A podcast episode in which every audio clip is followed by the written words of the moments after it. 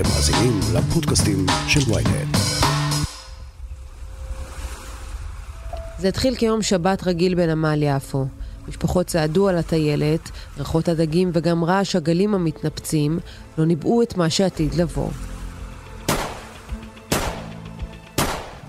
לפתע, במרדף שהיה נראה מתוכנן, שני רעולי פנים ירו למוות בעבד קזז, ראש ארגון פשע שהשתחרר לפני שנה וחצי מהכלא, לאור יום ולעיני המבלים בנמל. הרצח שלו מצטרף לעשרות רציחות אחרות. בשלושה העשורים האחרונים החיסולים הפכו להיות דבר שבשגרה ברחובות יפו, ולא פסקו גם כשהעבריינים שעמדו מאחוריהם נכנסו לכלא. סגן ניצב בדימוס ירון קלדס ואמיר, עיתונאי מקומי צעיר, ינסו להסביר לנו איך הפשיעה החמורה הזאת קורית בעיר מתקדמת וחזקה כמו תל אביב, והאם אי פעם יהיה לסכסוך הדמים הזה סוף. הכותרת, פודקאסט החדשות של ynet עם סיון חילאי.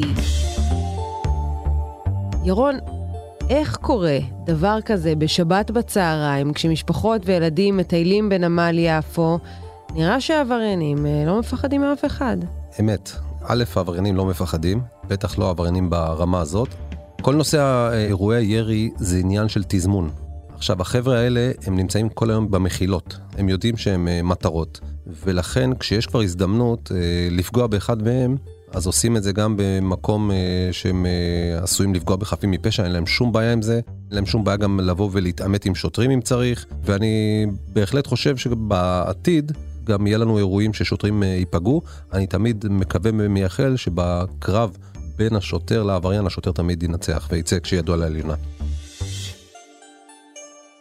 זאת אומרת, אנחנו מדברים על חיסולים שמתוכננים היטב, כאלה שעוקבים אחר אה, אותו בן אדם. אנחנו ראינו שבמקרה הזה בעצם אה, הוא נסע ברכב שלו, נחסם על ידי אה, שני אה, רעולי הפנים האלה, וכך בעצם התחיל אה, מרדף היריות המשטרה בכלל יכולה למנוע דבר כזה מבעוד מועד? המשטרה יכולה והמשטרה מנעה והמשטרה עוד תמנע, אבל לא את הכל. זה בדיוק כמו ששירות הביטחון הכללי לא מונע את כל הפיגועים, אז גם המשטרה לא מונעת את כל האירועים הללו. רק מודיעין, ידיעת זהב, זה נקרא, מודיעין איכותי, נקודתי, נותן אפשרות למשטרה להיערך ולמנוע אירועים כאלה. וכן, הייתה פה הכנה מוקדמת, אין לי ספק שהיה פה תצפיות. אני יודע שהמנוח הגיע מאזור תל אביב, הוא לא היה לבד ברכב, ואין לי ספק שעקבו אחריו, אין לי ספק שהיה דיווחים למחסלים שכרגע הוא נמצא במקום XY, והם אה, ידעו לאיפה אה, פניו אה, מיועדות. היה לנו אירועים בעבר ששמו לאנשים מכשירי עיכוב ברכב. ממש פעלו ברמה של, אה, אני לא רוצה לתת להם יותר מדי קומפלימנטים, כי בסוף הם רוצחים שפלים, אבל ברמה של אה, סוכני ביון כאלה ואחרים, אה, עושים כל מיני פעולות כאלה ואחרות, שהיום אתה באינטרנט יכול לרכוש כל מיני אמצעים שונים ומשונים, ולהסתייע בהם ולעקוב אחרי אובייקט. אנחנו באים, רוצים להחנות, מחפשים חניה, שומעים יריות. קולטים אה, שני אנשים רצים אה, לכיוון המזח עם אקדחים, אה, כולם לשני לבושים שחור, ארוך, רעולי פנים. שני אנשים עם אקדחים. רצים ויורים תוך, ויורים תוך כדי. אחרי משהו באזור ה... 15 שניות אחרי שהם נעלמו לנו מהשדה ראייה ו... אז אנחנו בעצם מבינים שבמקרה הזה הבן אדם שחיסלו אותו היה מעורב בעצמו בחיסול של אדם אחר. תעשה לנו סדר, מי הן המשפחות ביפו שמעורבות בסכסוך הדמים הזה? אנחנו צריכים לחזור בזמן 34 שנים. בשנת 87 זוג נשוי החליטו להתגרש. והסכסוך לא התנהל כמו שצריך, והמשפחות התערבו, והחל אירועי פגיעה הדדיים. הפגיעה הראשונית הייתה שירו במישהו ופגעו בו, אה, הוא נפצע, ואז החלו אירועי ירי ואירועי רצח, שבמהלכו נרצחו ארבעה או חמישה בני משפחת אשור, שהם מצד האישה, מהצד השני משפחת חמד, הגבר. נפגעו גם עוד ארבעה או חמישה אחים, והדוד והאחיין וכל מיני כאלה מסביב. אבל כבר מזמן, מזמן, מזמן, הסכסוך יצא משני המשפחות, ולסכסוך נכנסו, נקלעו משפחת אטרה שאיבדו ארבעה בנים, ועוד כמה משפחות אחרות. מזמן הסכסוך הזה אה, איבד את הפואנטה של אותם גירושים בשנת 1987, והפך להיות סכסוך על כוח, כוח וכסף. המנוח עבד אה, קזז, היה דמות. בחור חזק מאוד, הוא היה בעצמו איש ביצוע בעברו, הוא היה, עכשיו הוא בן 40, זה כבר נחשב אה, די אה, מבוגר, אבל כשהוא היה צעיר הוא היה איש ביצוע, הוא היה בעצמו אה, פוגע באנשים. ברגע שנכנס כבוד, בעיקר במגזר, אבל גם בקרב עבריינים, ברגע שיש משחקי כבוד, זה משנה את, ה, את פני המערכה. החשיבה שלהם שונה, הם לעולם לא יפסיקו, ואני אומר לכם שגם האירוע הזה, הוא לא יסתיים לדעתי, זה יכול להיות תחילתו של גל אירועים ביפו של פגיעה או ניסיונות פגיעה. אגב, לעבר הבית של עבד קזז לפני בערך 15 שנה ירו שני טילי לאו. פספסו את הבית, לצערי, או הניסיונות יימשכו, והמשטרה קשה לה מאוד להשפיע, אלא אם כן היא מגייסת אה, סוכן או עד מדינה, ואז זה יכול להיות שובר שוויון, אבל גם הסכסוך הזה ייסגר, מהר מאוד ייפתחו סכסוכים אחרים, כי יש פה אה, מנטליות אה, לא רק במגזר, בכלל, בקרב הפושעים. יש אה, אה, ביקוש לסמים, אז יש היצע. אז תיקח את הסוחר סמים הזה, ייכנס לנעליים אה, מישהו אחר, וכן הלאה בתחום הנדל"ן שהם נכנסו היום המון עבריינים, אה, בתחום השוק האפור, הלוואות וכולי וכולי. אחד יורד, מישהו אחר מיד אה, ממלא את מקומו, ולעיתים השניים שמנסים למלא את מקומו מתחילים לריב, לריב אה, ביניהם. עבד קזז בעצמו היה חייל. הוא היה חייל אה, של אה, עיזת חמד, הם ביניהם לא הסתדרו. ואני אומר ככה, שם את זה פה, שאחד החשדות אה, לגבי הרצח של עיזת חמד זה אה, כנגדו. שהוא זה שביצע, הוא קם על אה, הגולם במרכאות, קם על יוצרו.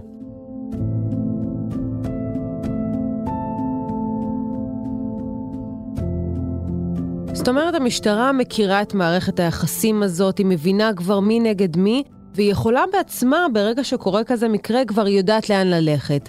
אז השאלה, בסופו של דבר, כמה מהמקרים האלה באמת מפוענחים, עד כמה הם באמת מגיעים אל בתי המשפט, בסופו של דבר האנשים שביצעו את הרצח הזה, או ביצעו את ניסיון החיסול הזה או אחר, הם מגיעים לכלא בסופו של דבר? לא מספיק מגיעים. אה, המשטרה יודעת ב-99% בדיוק מה קורה. מה היה, מה קורה ומה הולך לקרות, לפעמים היא מבצעת אזהרות, זה לא מונע מהאנשים ל- ל- להמשיך ולבצע את זממם. הם לומדים את המשטרה, הם לומדים את עבודת המשטרה, הם מכירים את נושא ה-DNA, הם מכירים את נושא המצלמות, אז הם יחפשו לעשות אירוע היכן שאין מצלמות, או היכן שיש מצלמות שלא מקליטות. בנושא ה-DNA אז הם יקפידו על כובעים, על כפפות. תוסיפי על זה את החוסר שיתוף פעולה בכלל כנגד עבריינים, ובפרט באוכלוסייה הערבית. חוסר שיתוף פעולה הגובל בשערורייה ברמה כזאת שהם מעלימים את ה-DVRים, אה, שוטפים אה, זירות אירוע מהדם ומעלימים תרמילים וכן הלאה וכן הלאה, וכמעט אף פעם לא משתפים פעולה, גם אם מישהו ראה ויודע, לא ישתף פעולה, לפעמים בצדק, לפעמים בצדק, כי אני חושב שהמשטרה הם לא... הם מפחדים גם, מפחדים, מפחדים על החיים שלהם. לכן, אני חושב שהמשטרה לא מספיק חזקה היום. אני מכיר את השוטרים מכיר טוב, אני מאוד אוהב את השוטרים, אני מאוד אוהב את המשטרה. המשטרה קטנה על מדינת ישראל, המשטרה לא גדלה בשנים האחרונות. גם אם נשים את, את קובי שבתאי המפכ"ל, אני מכיר איש מצוין, לא רק טוב, מצוין. אבל גם אם נשים את סופרמן, כריסטופר ריב בעצמו, זיכרונו לברכה, גם הוא לא יצליח לשנות פני מערכה אם לא נביא יותר חיילים. מה עשה רודולף אה, ג'וליאני? הסיפור הידוע של תיאוריית החלונות בניו יורק, איך הוא טיפל בפשיעה, הוא אה, הביא עוד 20 אלף אה, שוטרים לניו יורק, הכפיל את כמות השוטרים, ותקציבים אה, בלתי, אה, בלתי יאמנו. וככה מורידים פשיעה, אם אתה רוצה להוריד פשיעה, תשים ניידות, תשים שוטרים, לא להב, לא משמר הגבול, אתה צריך סיירים, אתה צריך בלשים בתחנות. אני אשאל אותך שאלה, את יודעת כמה ניידות יש בלילה באזור תחנת יפו? יש למישהו מושג? דרך קבע יש שלוש ניידות סיור. השלוש ניידות סיור האלה זה לא רק בעג'מי, זה גם בתל כביר ויפו ג' וד' ופלורנטין וכולי וכולי. עם אחת עם עצורים והשנייה בהעברת עצורים נשארת ניידת אחת. מיד נמשיך עם הכותרת, אבל לפני כן, הפסקה קצרה. היי, אני יובל מן, עורך ynet דיגיטל. בעולם הטכנולוגי של היום צריך שמישהו יעשה קצת סדר. הצטרפו אלינו לרפרש, פודקאסט הטכנולוגיה החדש של ynet. בכל פרק נדבר על מה שחדש ומעניין בעולם הדיגיטלי. רשתות חברתיות, סייבר, גאדג'טים, וההמצאות שהולכות לשנות לנו את החיים, ואולי גם את העתיד. חפשו אותנו בוויינט ובאפליקציית הפודקאסטים שלכם.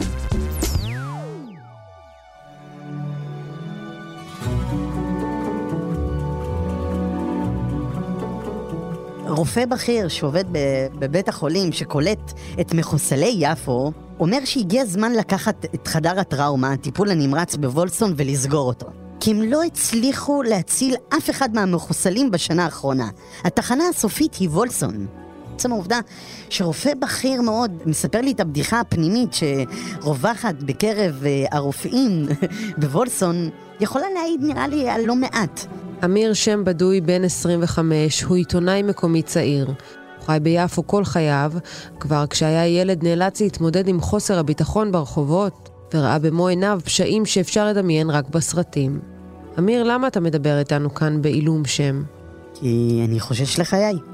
בסופו של דבר, אה, לבוא ולהתראיין ולספר ולהציג את התמונה האמיתית שקורית אה, ביפו, זה דבר שאני ככל הנראה עלול לשלם על כך מחיר, ומחיר לא קטן. עד כמה באמת התושבים שלא מעורבים בסכסוך, אנשים שבכלל לא קשורים לאותן משפחות, סובלים ממלחמת הדמים הזאת? הגורמים הראשונים, האנשים הראשונים שסובלים מכל הפשיעה וההזנחה מצד המדינה לאורך כל אותן אה, שנים שהיא אה, הסתכלה על החברה הערבית כאיזשהו משהו שהוא לא קיים ואיזשהו משהו צדדי, החצר האחורית של המדינה, האזרחים הראשונים שפשוט אה, נפגעים מזה זה האזרחים הנורמטיביים. אלה שלא מעורבים, אלה שאין להם שום קשר, אלה שפשוט לא קשורים לשום דבר, אלא פשוט נתקלים ונולדו ביפו. אז מה ההשפעה בעצם? איך הם ממש נפגעים בחיי היום-יום? אנחנו מדברים על עסקים שיכולים להיות מושבתים אחרי שקורה איזשהו אירוע כזה, או ממש פחד ממשי להסתובב ברחוב? קודם כל נתחיל מזה שיש פחד ממשי להסתובב ברחוב בלי שום קשר להאם יש ירי או אין ירי, האם יתבצע מקרה רצח או לא יתבצע מקרה רצח. היום אישה ערבייה ממוצעת מהחברה הערבית מיפו לרוב לא יוצאת מהבית אחרי השעה שבע בלי ליווי של גבר, אח שלה או איזשהו גורם כזה, את יודעת, גבר מהמשפחה. אישה לרוב לא תצא לבד ככה אה, מהבית בגלל הקולות של הירי שאנחנו שומעים אותם אה, באופן קבוע, מקרי הרציחות, כל החוסר אה, המשילות. שלא משתמעת לשתי פנים. זה מדהים שאפשר ככה לחצות את כיכר השעון, ואז את נמצאת במדינה אחרת. זה מדהים שאתה אומר את זה, כי אני שמעתי בשבוע שעבר את רון חולדאי אומר שהוא השקיע ביפו יותר מכל הכספים והאמצעים שהוא השקיע בכל שכונה אחרת בתל אביב. עכשיו, בסופו של דבר, אנחנו מדברים על רשות אחת, תל אביב, יפו, אבל בסופו של דבר, אין פה באמת עיר אחת. יש פה שני אזורים שונים לחלוטין. בצד אחד אתה יכול להרגיש חופשי ותשתיות והכול מסודר וברור ונוח. ובצד השני, בצד של יפו, אנחנו שומעים על, על אירועים כאלה, על ירי לאור יום, על אה, חיסולים, ניסיונות חיסול, פיצוצי רכבים. דברים כאלה שלא יאמן שקורים עדיין, כי באמת שחשבתי, אני לפחות, אה, בתור אחת שגרה ממש ליד, הייתי בטוחה שזה מאחורינו, שזה עבר כבר. תראי, עיריית תל אביב לאורך uh, השנים האחרונות עשתה באמת המון ביפו. היא שיפרה ובנתה כבישים ותשתיות, ויפו עברה ככה סוג של uh, ממש מתיחת פנים. יחד עם זאת, יש שכונות שלמות ביפו שהכסף של העירייה לא הגיע לשם. שכונת אלברט קיוסו זה החצר האחורית. יש לך עוד לא מעט שכונות שנמצאות ביפו, ואף אחד לא אכפת לו מהם. המשטרה לא נכנסת לרחובות הללו, ידוע שיש שם ירי, ידוע שיש שם פושעים, ידוע שיש שם אלימות, מלא מלא מלא מלא בלגן, ובסופו של דבר, בתמונה הכוללת, אנחנו נוכחים להבין שיש איפה ואיפה. אם אנחנו נסתכל כרגע על רחוב אלברט אה, קיוסו, או מיכאל אנג'לו, שני רחובות שכל קצין או שוטר הכי זוטר במשטרת מרחב יפתח, הוא יצחק אוטומטי. הוא יצחק, כי גרים ומתגוררים שם עשרות עבריינים, ולאף אחד לא אכפת. אותם עבריינים הם מייצרים איזושהי תחושה של קטלוג שלם של אוכלוסייה גדולה. כי באיפה יש רופאים ויש הייטקיסטים ויש אנשי עסקים ויש רופאים ואחיות ועוד עשרות מטובי אה, ילדינו נמצאים ומתגוררים בעיר. אבל בסופו של דבר לבן אדם הממוצע, לבחור היהודי שכרגע מאזין לנו לפודקאסט, אוטומטית אומרים לו יפו, זה או חומוס או אבולעפיה או פשע. זה מתחלק כאילו ככה לכמה פרמטרים. בתכלס, קורה ביפו משהו שהוא שונה, ואף אחד לא באמת מסוגל, על פניו, להתמודד עם הפשיעה הזאת. כי הגענו לסיטואציה, הגענו למצב שאובדן שליטה זה כבר איזושהי קלישאה. ולבוא ולהגיד, המשטרה כל הזמן מתהדרת בתפיסת נשק כאן ותפיסת נשק שם. המשטרה טוב מאוד יודעת מי העבריינים, מי מחולל את כל הפשיעה. ביפו יודעים מי המחסלים, אבל אף אחד לא יצביע להם ברחוב, אפילו בשיחות פרטיות. אני יכול להגיד לך מי השמות ומי רצח ומי עשה ומי דקר, אני יודע את כולם. אם אני יודע אותם, שאני עיתונאי, מאיפה אני יודע את זה? מאזרחים. אז מה בעצם המשטרה אומרת, תנו להם שיסגרו את הסכסוכים שלהם ביניהם, אני לא אתערב, זה, זה מה שאתה אומר? המשטרה לא שהיא לא מתערבת, אין לה קודם כל את הכוחות, אין לה אה, אה את הנחישות. ואין לה את הרצון בכלל אה, להתערב. כל עוד פשיעה נמצאת בגבולות של בין כיכר השעון לגבול בת ים, הכל בסדר. כל עוד הסכסוכים הם סכסוכים פנימיים, הכל בסדר. המשטרה לאורך השנים באופן קבוע משתפת פעולה עם לא מעט מארגוני הפשיעה. היא מחליפה איתם מודיעין, היא מייצרת כל מיני אה, הושבה של סכסוכים אה, אזרחיים. זה דבר שמשטרה באופן כללי לא מודה, היא לא מספרת על זה, אבל זה קורה.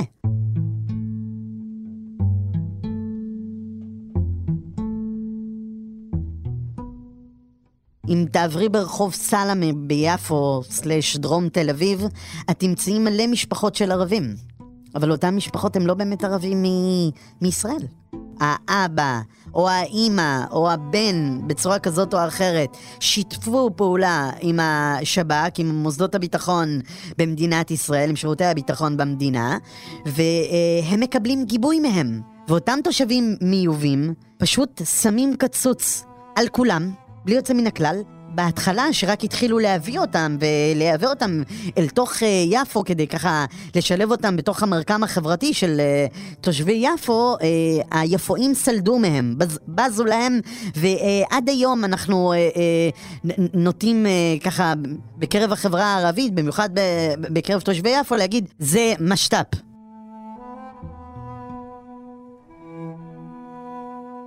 אם את מסתכלת על מרבית הצעירים שמעורבים בפשיעה היום בחברה הישראלית ביפו, אם תסתכלי על השמות שלהם, ואני בן אדם שמכיר את השמות שלהם, אלו לא יפואים מקומיים. אני לא מדבר כמובן על מקרי הרצח, למרות שיש להם גם חלק לא קטן, אבל אם אנחנו מדברים על הפשיעה היומיומית שקורית ביפו, והיא קורית, מי שאחראי לזה זה אותם משת"פים שעושים תוהו ובוהו בעיר, והם מקבלים גיבוי מוחלט, פשוט גיבוי מוחלט לעשות מה שבא להם, מתי שבא להם, כי הם בסופו של דבר מספקים מידע מאוד מאוד מאוד מאוד חשוב לרשויות החוק. והתושבים הם בעצם יודעים מה יחסי הכוחות, זאת אומרת, מי הן המשפחות המעורבות, למי יש את הכוח עכשיו. ואני מנסה גם להבין, אנחנו שומעים על כל כך הרבה אה, שכבר חוסלו, אז מי נשאר? מי מנהל עכשיו את האימפריה הזאת? האזרחים כן יודעים, בוודאי, כולם יודעים, הרי יפו היא קטנה, כולם מכירים את כולם, כולם יודעים הכל כולל הכל. מי שהיא יולדת כבר כולם מעודכנים שהיא ילדה את הילד שלה, מה השם, מתי החתונה ומה הכל. יש כיום אה, אה, מספר אה, ארגוני פשיעה, אנחנו יכולים להגיד שיש שני ארגוני פשיעה גדולים, ותחתם אה, יש המון תתי ארגונים. התתי ארגונים האלה הם אה, אה, תתי ארגונים קטנים שמקבלים בעצם גיבוי מאותם אה, ארגונים גדולים, ואותם ארגונים גדולים מקבלים בעצם גיבוי ממשפחות פשע שדי מוכרות וגדולות בצפון, ברמלה ובדרום. אם אנחנו מדברים על החודשים האחרונים, אחרי ששניהם היו בכלא ושוחררו, גם עיזת חמד וגם עבד קזז, שניהם חוסלו. מי עכשיו ינהל את האימפריה הזאת שהם השאירו מאחור? כמו לכל אה, אימפריה, תמיד יגיע היורש. אה, לגבי הירושה כבר אה, דנים בזה ככה בשיחות פנימיות במשפחת חמד וגם במשפחת אשור, שהסכסוך בין משפחת חמד למשפחת אשור זה סכסוך שגבה את חייהם של קרוב ל-20 קורבנות. רק על בסיס זה עכשיו מי תופס את המקום אה, של זה שהלך, רק על בסיס זה יכול להתפתח סכסוך נוסף. זה הרבה כסף, מדובר בהמון המון אה, כסף, ושוב אני אומר, הכבוד משחק פה תפקיד. יש היום דור של בני ה-20, 18, 20, 22, הם לא רוכשים כבוד לכלום ולשום דבר. המון המון חבר'ה צעירים הם עבריינים אלימים מאוד, מאוד, אין טיפה כבוד. אני פוגש היום עבריינים שהם בערך בני גילי, מעל, אה, מעל גיל 50, אז עד היום יש בינינו יחסי, אה, לא חברות, אבל אה, כבוד. לוחצים ידיים, הם מכבדים ומדברים. עם אלה לא, הם לא ידברו איתך, הם לא ילחצו ידיים. אתה מבחינתם, אתה גם שנתיים או שלוש אחרי שהיית במשטרה, אתה עדיין אה, שוטר, ומבחינתם אתה מוקצה, ואבא שלהם לא קובע אצלהם שום דבר, לעיתים אין להם אבא, והשייח או הקאדי או you name it, אה, המואזין, הם לא, הם, הם לא אכפת להם משום דבר. מה שאכפת להם זה אה, לשים את הדריסת רגל שלהם ולגרוף אה, כסף. אבל בסופו של דבר נראה שאין פה איזשהו אה, שיקולים שבאמת אומרים, רגע, אני אעשה את הצעד הזה ויהיו לזה השלכות, אני יכול להיכנס לכלא, אני יכול להסתכן בזה שאולי יום אחד גם אה, יבואו וינסו לחסל אותי. נראה שהכל נעשה בצורה מאוד אימפולסיבית. לא מחושבת כמו שנוטים אה, לתת את הקרדיט לאותם ארגונים. בקטע הזה הם ממש לא מחושבים. כלומר, אם אתה קורא את המפה, אז אתה מבין שאם אתה היום עושה, לוקח חיים של מישהו, אז כנראה שאתה הבא בתור, או אתה נכנס ל, לרשימה ואתה בדרך כלל חי על uh, זמן שאול, אז בקטע הזה ממש לא, הם לא מסתכלים uh, קדימה, הם כאן זה לא ועכשיו. אמור, זה לא, זה לא מה שאמור לתת למשטרה יותר אפשרות באמת להצליח לפענח את המקרים האלה, להצליח להגיע לאנשים האלה? המשטרה עושה את כל המאמצים, לא תמיד היא מצליחה. לעתים מעדיפים למות ולא לשתף פעולה עם המשטרה, או לא לסייע, או לא לבוא למשטרה להגיד, אני מאוים, בואו uh, נעשה ביחד איזושהי עבודה. לא, לא יקרה לעולם, לעולם. אין, גם אנחנו, בוא לא נדבר על האמון שיש אה, בין uh, המגזר הערבי למשטרה, או החוסר אמון uh, בעיקר. לפעמים בצדק אגב. המשטרה, אני חלק מהמשטרה, קנינו את זה לפעמים uh, ממש בצדק, בעשייה לא חכמה. וכשאתה רואה סכסוך שהולך להתפתח, אז לפעמים צריך לטפל בו בכפפות של משי ועם הראש, ולא ישר לבצע מעצרים ויותר להלעיט את הסכסוך. היה עכשיו איזשהו סכסוך אה, ביפו, ואני כבר לא במשטרה, וניסיתי להעניד את המשטרה מלעשות מעצרים, מלעשות איזשהו פעולות, אמרתי בוא, אני, אני אוביל פה סולחה, כי אני, אני צופה פני עתיד, אני מבין מה הולך להיות, אז לא כל כך היה עם אה, מי לדבר. וזה בסדר, אני יכול להיות שגם כשאני הייתי בנעליים ההם, אז גם אני לא הייתי מקשיב, מקשיב לאף אחד. אבל אין, אין, אין חשיבה אה, מעבר, נקרא לזה אסטרטגית. היום אני זורע את הזרע ואני אנסה לעשות אה, שלום בית, סדר, סולחה או משהו כזה, כדי שעוד אה, שבוע, שבועיים אני לא אלך לאסוף אה, גופות נקרא לזה. וזה לא, לא בציניות, זה די אמיתי.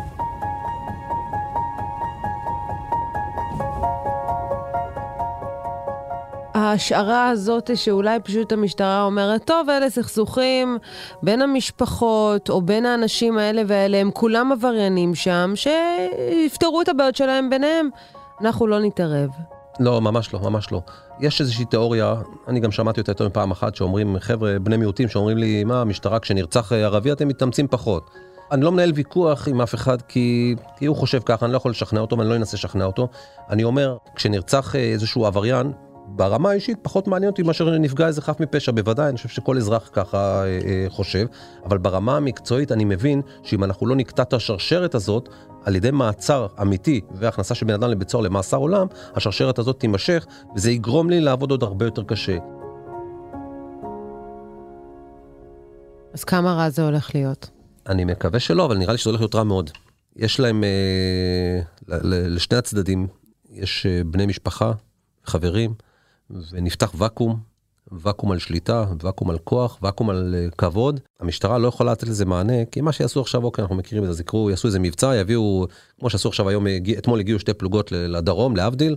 על כמה זמן הם יהיו שם? חודש, חודשיים, עד לאירוע הבא שיהיה לנו בצפון, או ביפו, איזשהו אירוע כזה שידרוש uh, שוטרים, אז ייקחו את שתי הפלוגות מג"ב, יתגברו את יפו, ועוד חודש יעבירו אותם.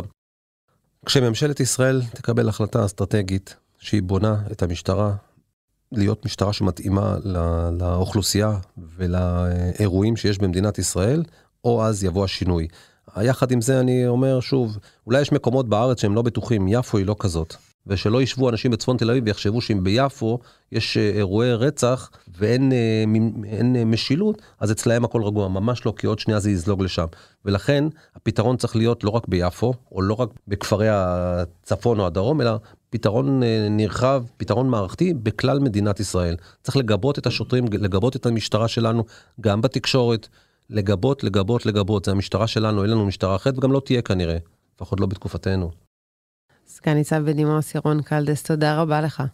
תודה רבה, ונצפה לבשורות טובות.